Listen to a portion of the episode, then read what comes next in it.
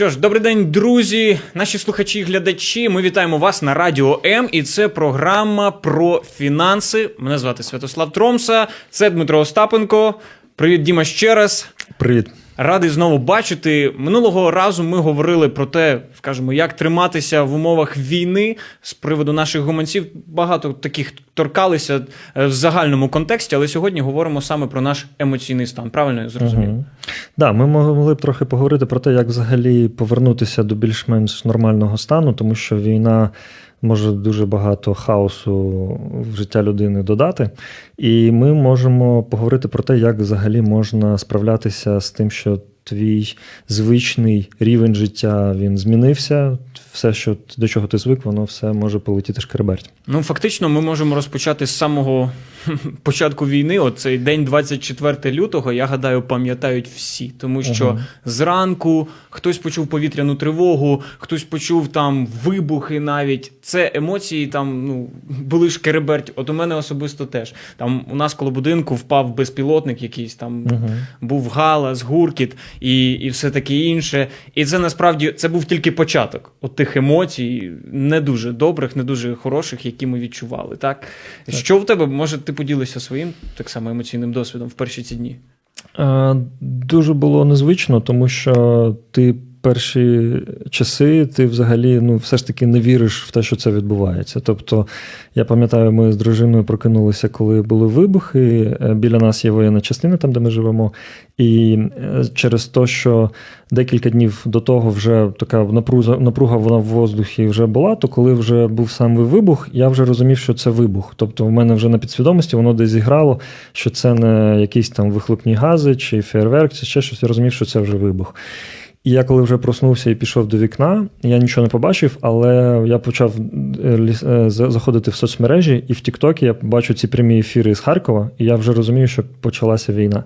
Перші години ти справді думаєш, як це взагалі можливо. Не віриться. Так, не віриться. Не віриться. Це просто ну, це, це нова реальність повністю. І дуже багато людей е, ну, декілька днів. Тижнів, навіть хтось декілька місяців не може себе зібрати докупи. І е, вони намагаються багато людей ну, відмінити свої почуття, тобто відмінити те, що я нічого не відчуваю, все нормально, все добре, е, там окей, нічого страшного. Тобто вони якось, е, коли з ними спілкуюся, начебто все добре, але внутрішня людина дуже сильно втомлена, вона знесилена, людина емоційно вигоріла. Саме через то дуже важливо, дуже класно, коли у людини є можливість дати виход цьому стресу. Тобто, якщо, наприклад, людина розуміє, що я в стресі, мені було страшно, я перелякався, мені було дуже боляче, я не розумію, як таке взагалі можливо. Класно, коли людина може дати якийсь вихід цьому стресу. Можливо, це поспілкуватися із служителем в церкві, можливо, це прийти на прийом до психолога, до психотерапевта, поспілкуватися. Можливо, це якийсь активний дуже спорт, можливо, це і якісь інші ще інструменти, які дають людині можливість викричатися, виплакатися, просто поговорити інколи, але треба цьому стресу давати вихід, тому що, на жаль, стрес, який людина ну, не дає йому вихід, він може перетворюватися на психологічні проблеми, він може перетворюватися на різні захворювання, на, на хвороби. Саме через то дуже важливо, щоб стрес у людини виходив.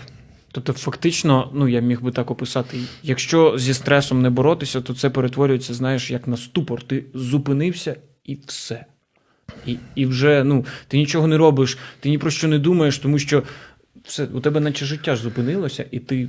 Ну, і відповідно це це ну, впливає на все, на наші там фінанси, на наші стосунки з рідними, на нашу роботу. Тобто це все дотично, так, так я розумію. Так, так. Тобто дуже важливо розуміти, що якщо навіть е, тобі не хочеться там зараз якось емоційно на щось там реагувати, і навіть якщо ти сьогодні вже думаєш, що ти повністю себе контролюєш, е, але внутрішньо ти відчуваєш себе знесиленим, і внутрішньо ти відчуваєш себе втраченим, тобто ти не розумієш, де якісь твої там привичні межі твоєї особистості, і для тебе все розмилося, то мені здається, що краще звернутися за допомогою, тому що якщо в цьому стані бути занадто довго, е, можна зробити своєму організму дуже багато шкідливих речей. І саме через то дуже класно, коли людина має е, ну, знаходить якийсь вихід для стресу і знаходить вихід для тих емоцій, які вона пережила під час війни і переживає, тому що е, ну, деякі речі ми і зараз дізнаємося, хоч більшість людей вже там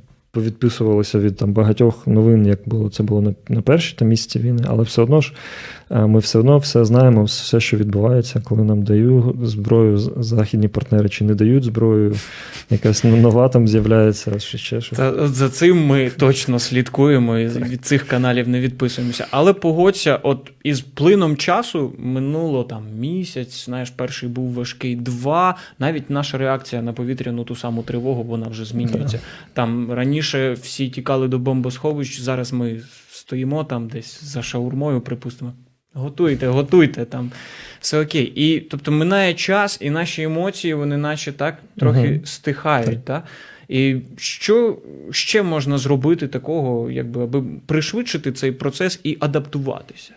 Ну, Дуже класно, якщо людина повертається до своїх звичок, які в неї були раніше. Тобто ніщо так людину не вибиває з колії, і ніщо так не повертає людину в цю саму колію, коли е, вона повертається до своїх звичок, або коли вона ці звички втрачає. Тобто, чому для багатьох людей е, був ну, просто е, гігантський стрес це змінити локацію, приїхати в інше місце. Чому так багато людей до до останнього не хотіли виїжджати навіть там з гарячих точок? Тому що це е, руйнується повністю звичний уклад життя повністю.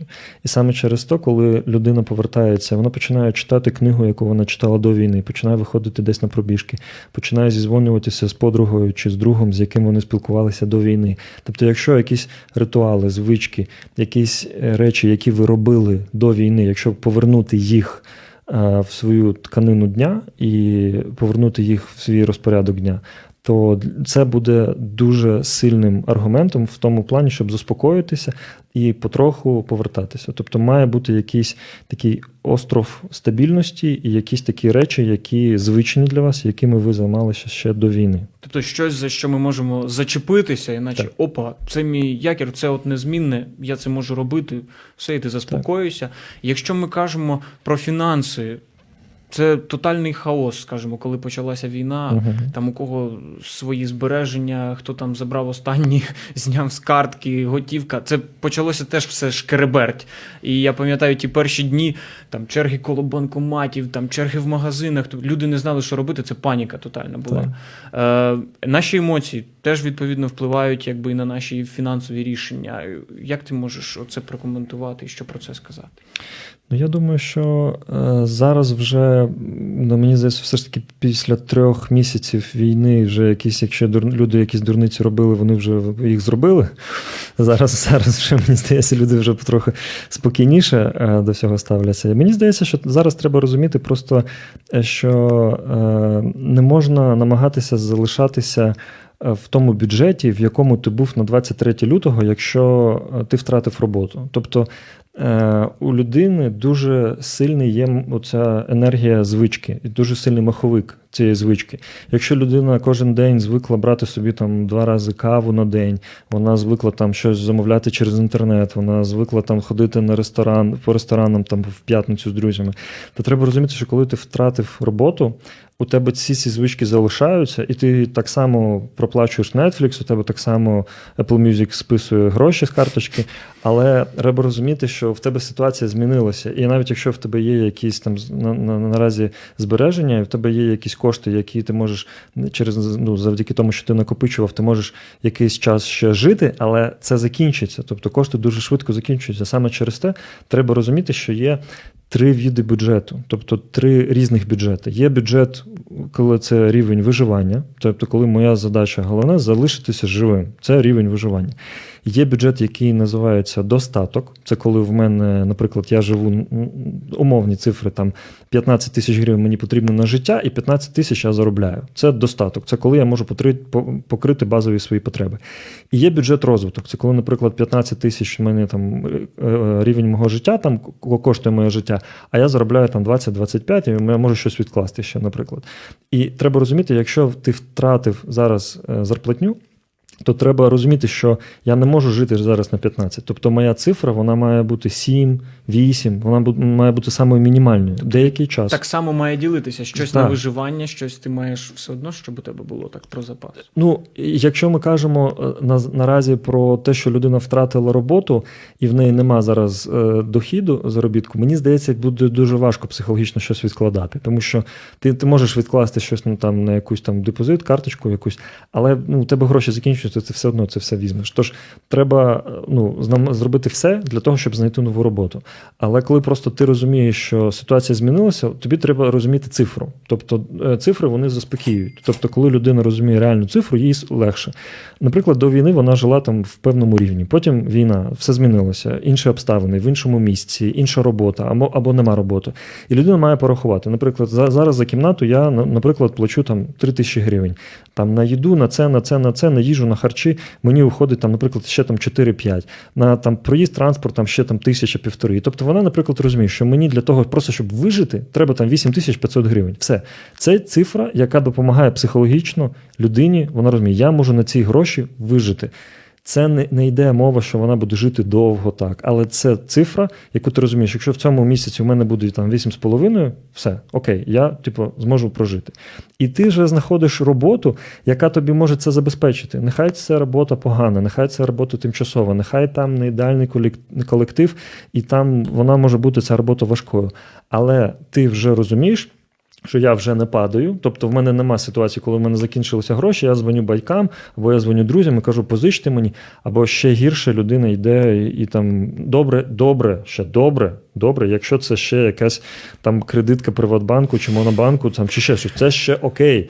Тому що дуже багато людей йдуть на всякі мікрокредити, я навіть не буду їх назви проголошувати, Здається, щоб не що у війну не дають кредитів. Наскільки я зараз знаю і розумію, то є люди, які залазять і в е, всякі е, швидкі гроші, і в наступні всякі там такі оці всі речі. Не, не лізьте туди. Це.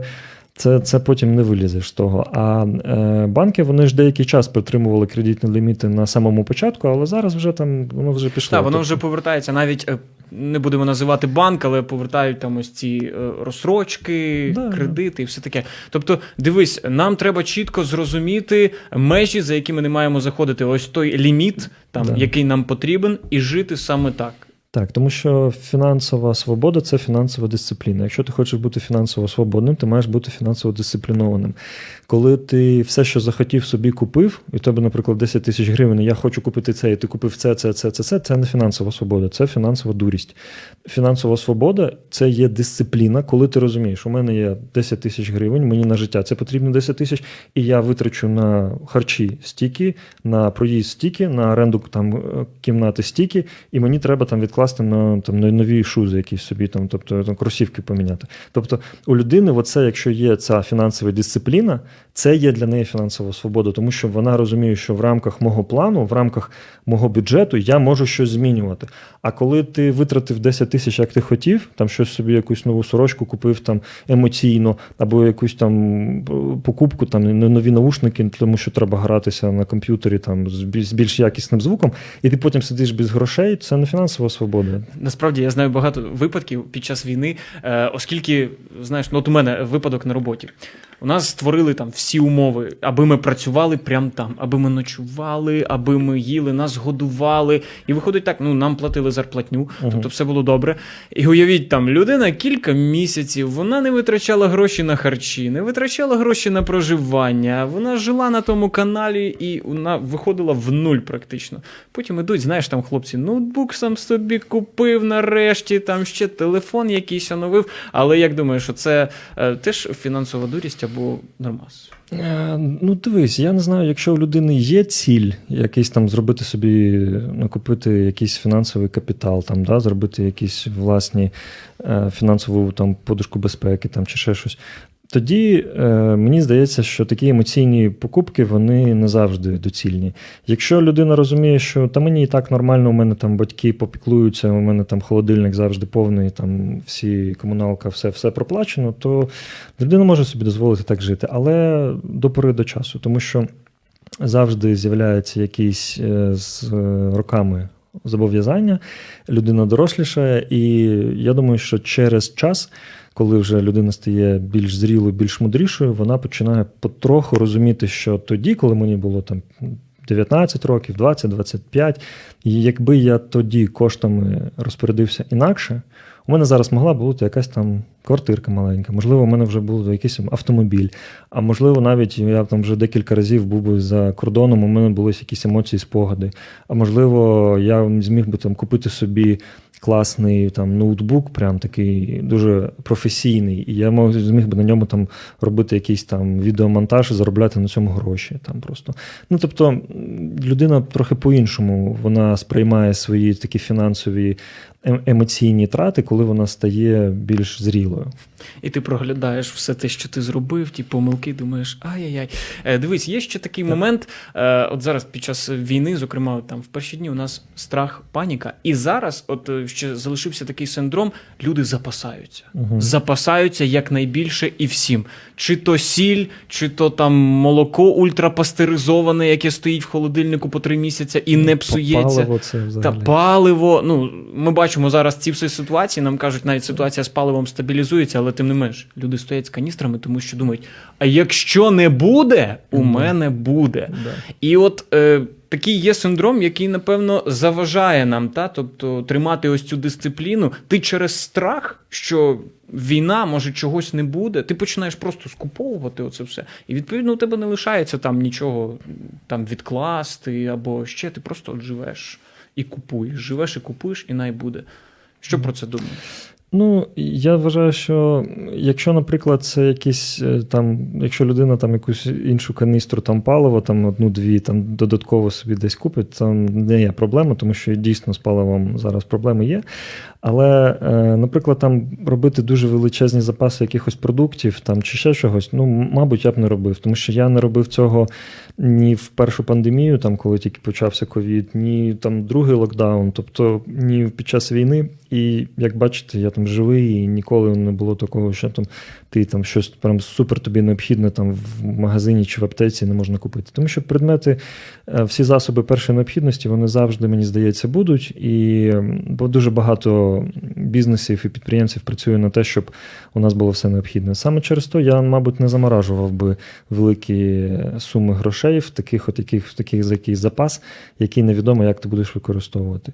Найкраще мені здається, це коли в тебе є якісь вільні гроші, і ти можеш бути чутливим до якихось можливостей. Тобто, наприклад, якщо хтось із твоїх там друзів зараз каже, от я там хочу взяти там дешеву партію кросівок, і мені потрібні там декілька додаткових там тисяч чи дві тисячі доларів, і ти можеш там мені допомогти, і ми там якось потім поділимо там прибуток, тому що я розумію, де їх можна продати дорожче буде. Це класно, коли у людини є можливість там спробувати. Навіть якщо нічого не вийде, навіть якщо в ноль продасте, навіть якщо в мінус продасте, людина все одно чомусь навчиться, і до наступної фінансової можливості вона вже підійде більш свідомою що і більш мудрішою. Саме через те я за те, щоб у людини завжди завжди були якісь фінансові такі запаси, можливості, і щоб вона потроху могла гроші відкладати і не заморожувати їх в ті продукти і речі, які можуть і не знадобитися. Чи можна сказати, що війна це не криза, скажімо, як ми всі її здебільшого уявляємо, а ось як ти кажеш, можливість відкрити бізнес, можливість там спробувати якусь там справу, можливість навіть вилізти з боргів, тому що я знаю, угу. буває і таке. І зараз е, навіть на фоні того, що багато людей втрачають своє майно, є ті. Яким, на щастя, там вдається щось робити, таке надзвичайне колосальне, там навіть якісь ремонти, і да. це ти думаєш, війна в країні він ремонт робить. Як це взагалі? Ну, мені дуже подобається один вислів, що наше життя це 10% е, те, що з нами відбувається, і 90% те, як ми це сприймаємо. Тобто, що наше життя повністю залежить від нашої точки зору на щось. І в цьому питанні для дуже багатьох людей війна стала таким е, перезавантаженням, коли вони втратили привичну роботу, вони втратили е, привичне там своє місце проживання, і вони приїхали кудись в нове місце, і вони можуть щось по-новому спробувати, тому що у них немає більше е, того звичного ритму життя, який в них був до цього. Саме через то я не бачу причин, чому не пробувати щось нове. Наприклад, е, я от під час війни я спробував декілька нових напрямків в своїй діяльності. Вони також принесли кошти. І я розумію, що якби не війна, то я б ніколи там не попрацював би, не там зміг би працювати там з якимись людьми або в якомусь фонді чи ще щось. Тобто е, війна вона дає можливості, але як я казав в одному з наших попередніх ефірів, треба розрізняти, коли ми просто маємо можливість заробити кошти, а коли ми заробляємо на війні. От я противник того, щоб заробляти на війні, але я е, за те, щоб пробувати все нове, і людина, щоб була відкрита до нових можливостей, тому що звідки ми знаємо, можливо. Бог хоче, щоб зараз людина почала займатися чимось принципово іншим. І коли людина дозволяє своєму страху е, себе зупинити, можливо, це зупиняє її від те, щоб війти в Божу волю для свого життя. Хто знає. Якщо казати про ось емоційну складову, чи є такі етапи, скажімо, коли ми. Приходить таке якесь, ти змиряєшся там з обставинами, потім починаєш діяти, іти далі. Тому що ну, я знаю, здається, в психології е, є така низка певних етапів. Uh-huh. Ти спочатку усвідомлюєш, наче потім проходить етап такої адаптації, ти таки змирився і потім почав до дії. Як можеш е, розповісти, чи є ну, такі етапи? Е, я знаю, що от є для того, щоб люба дія вона відбулася, мають бути чотири дуже важливих фактори. Вони мають бути разом. По-перше, у людини має бути бажання. Тобто людина має чогось хотіти. У неї, По-друге, у неї має бути намір, чіткий намір, що робити. І у неї третій третій момент: у неї має бути фізична енергія, тобто у неї банально повинні бути життєві сили для того, щоб вона могла почати. І четверте, це внутрішній дозвіл. Тобто, наприклад, я хочу пити, це моє бажання. Я хочу пити саме цю воду, саме з цієї бутилки. Це вже буде намір. Енергія на цьому в мене є, і внутрішній дозвіл дозволити собі це зробити. З водою дуже просто, але коли ми кажемо про, наприклад, змінити роботу, піти на нову співбесіду або відкрити свою собственну справу, свою власну справу, то тут дуже багато людей не можуть дати собі внутрішній дозвіл, тому що вони розуміють, ну це це факти, які є у нас в нашій країні. Зараз комусь дуже погано, люди гинуть. Е, наші військові на там на сході нашої країни захищають нас дуже багато біженців, дуже багато людей втратили батьків. Е, дітей, матерів, тобто дуже багато сімей зараз е, в тяжких життєвих обставинах. Як це я зараз буду щось там пробувати, якийсь новий бізнес? Тобто людина може внутрішньо психологічно, навіть якщо в неї є якісь бажання, у неї є наміри конкретні, у неї є енергія для того, щоб робити, у неї навіть можуть бути кошти, щоб щось там запустити, але вона внутрішньо не розрішає собі, не дозволяє собі піти в цю в це діло, тому що вона думає, що це неправильно по відношенню до тих людей, які сьогодні страждають. Але я хочу сказати, що найкраще, що ви можете робити для людей, яким сьогодні в Україні дуже погано, це робити так, щоб наша економіка потроху відновлювалася і щоб створювалися нові робочі місця, платилися податки, і щоб у нас були кошти, щоб е, вращалися е, кольоса нашої економіки, щоб це все працювало. Тому що це найкраще, що людина може зробити, якщо вона не в активній фазі супротиву і не з автоматом або з Джевеліном зараз там вислідковує якийсь танк. Тобто можемо констатувати, що треба взяти свої емоції, намотати їх на кулак і йти, і робити, давати собі дозвіл, та? якщо підсумувати те, що ти сказав. Ну я б, мабуть, змінив би ставлення. Тобто я б не намотував би там сильно емоції на кулак, а можливо, я би просто собі дозволив би. Е, продовжувати життя і дозволив би собі продовжувати бізнес, кар'єру, і дозволив би собі рухатися далі, тому що від того, що ви стоїте на місці і жалієте себе або когось в Україні, або вам просто невимовно боляче за те все, що відбувається, від цього ситуація ніяк не змінюється. Тобто, якщо ви починаєте щось робити, тоді ви впливаєте на ситуацію, на економіку. А якщо просто жалітися, нічого не змінюється. Дякую, Дмитро. І ми будемо теж рухатися далі. Тож, бачите, ось таку пораду фінальну вам даємо. Навіть в умовах війни ми можемо продовжувати жити, продовжувати рухатися, і навіть попри наші емоції, які інколи б'ють через край. Друзі, на цьому випуск наш сьогоднішній завершимо. Говорили про те, як емоції впливають на наші рішення, і, зокрема, фінансові рішення з Дмитром Остапенко. Далі буде більше. Тож дивіться програму про фінанси, слухайте її на радіо М і почуємося ще і побачимося. Бувайте всім. Ладно, вранці.